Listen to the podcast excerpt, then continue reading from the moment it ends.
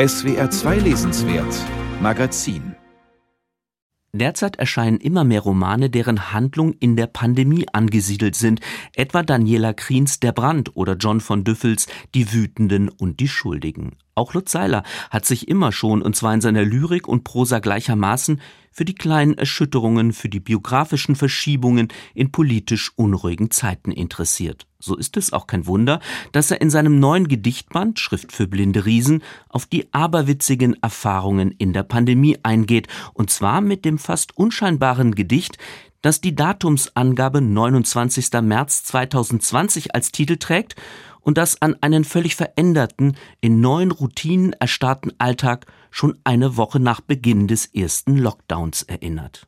Erst den Teller fertig machen, dann das Küchenfenster fest verschließen und hernach den Topf abgießen. Dampf, Dampf, Dampf, Dampf der Welt und Untergang.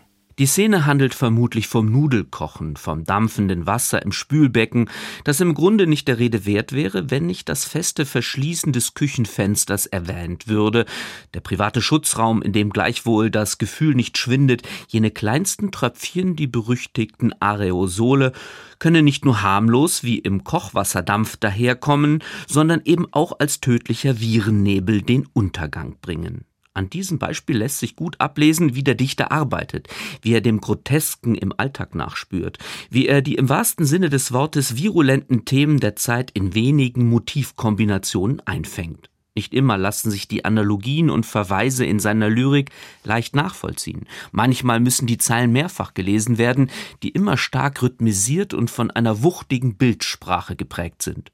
Zuweilen hilft der Anmerkungsapparat, der dann über seltsame Orte in Gera aufklärt, zum Beispiel über den sogenannten Knochenpark, der einst Friedhof war und später geheime Ecken für Jugendliche bot. Gleich nach der Schule, eigentlich an jedem stillen Nachmittag waren wir im Knochenpark. Klee und Sauerampfer kauten wir, ein Meinungsdeutsch der Luft, und saugten lang am Mark der süßen Spitzen. Ich hatte noch nicht aufgeraucht und küsste zäh. Es war schon spät. Das Knochenmotiv hat Lutz Seiler schon im ersten Gedicht des Bandes eingeführt.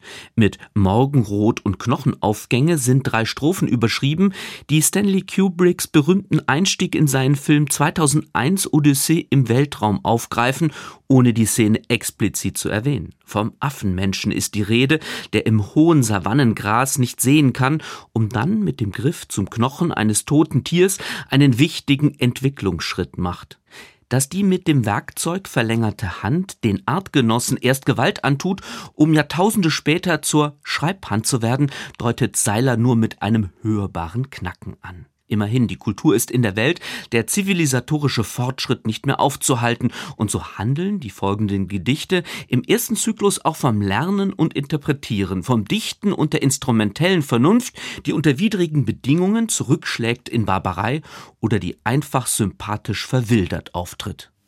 Langsam aber sicher war das Lieblingswort unseres Lehrers in Astronomie. Sein Name war Klotz, Herr Klotz. Ihm wuchsen die Haare wie kleine Bohrer aus den Ohren, ein Spiralphänomen, das jedes Weltallwissen in den Schatten stellte. Demütig ist der Dichter gegenüber der Sprache, ohne sich irgendwelchen Regeln zu unterwerfen. Vielleicht hat sich Seiler auch deshalb für Kleinschreibung und freie Verwendung der Satzzeichen entschieden. Dass nach Gedichten, die Prometheus-Bilder durchspielen und Themen der Aufklärung behandeln, im zweiten Zyklus die schöne, beruhigende und beschädigte Natur im Mittelpunkt steht, erscheint nur folgerichtig. Beim Waldgang spürt das lyrische Ich eine Feinverwurzelung der Augen, und zwar am Rostboden der Lichtung. Naturmotive sind bei Seiler eng verflochten mit persönlichen Erinnerungen an Familie und Kindheit, an die Zeit im Grundwehrdienst der DDR, an seine Erfahrungen in einer Maurerlehre, an Erlebnisse im Prenzlauer Berg in Nachwendezeiten, an ersten literarischen Versuchen und dem intensiven Glück flüchtiger Liebe. Wer Seilers preisgekrönte Romane Crusoe und Stern 111 gelesen hat, wird in seinen Gedichten durchaus bekannte Motive entdecken auch das Verfahren, historische und aktuelle Szenen ineinander fließen zu lassen, wendet der Autor in seiner Prosa und Poesie gleichermaßen an. Nichts geschieht hier ohne dich. Der Wald kann warten, hinterm Haus. Am Abend kommen die Tiere, steif aus der Vergangenheit, und küssen das Fenster am Bad. Aus der Kindheit tauchen Tauben auf und wollen reden. Warm, vereinzelt, zögerlich beginnt das nächste Beben.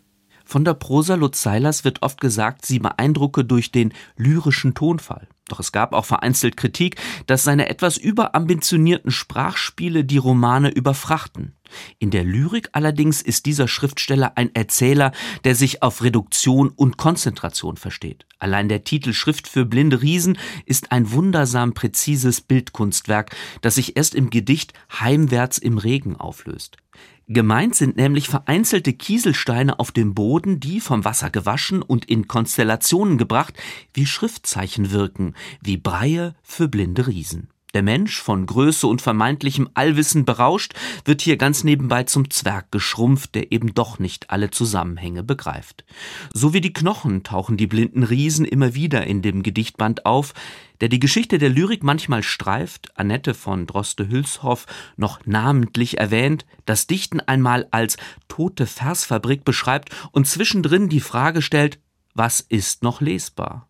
Die Antwort gibt Lutz Seiler in und mit seiner immer wieder überraschenden Lyrik, die Vergangenes im Gegenwärtigen aufscheinen lässt, die das Banale in erhabene Sprachbilder verwandelt und die auch nicht vor hymnischen Beschwörungsformeln zurückschreckt.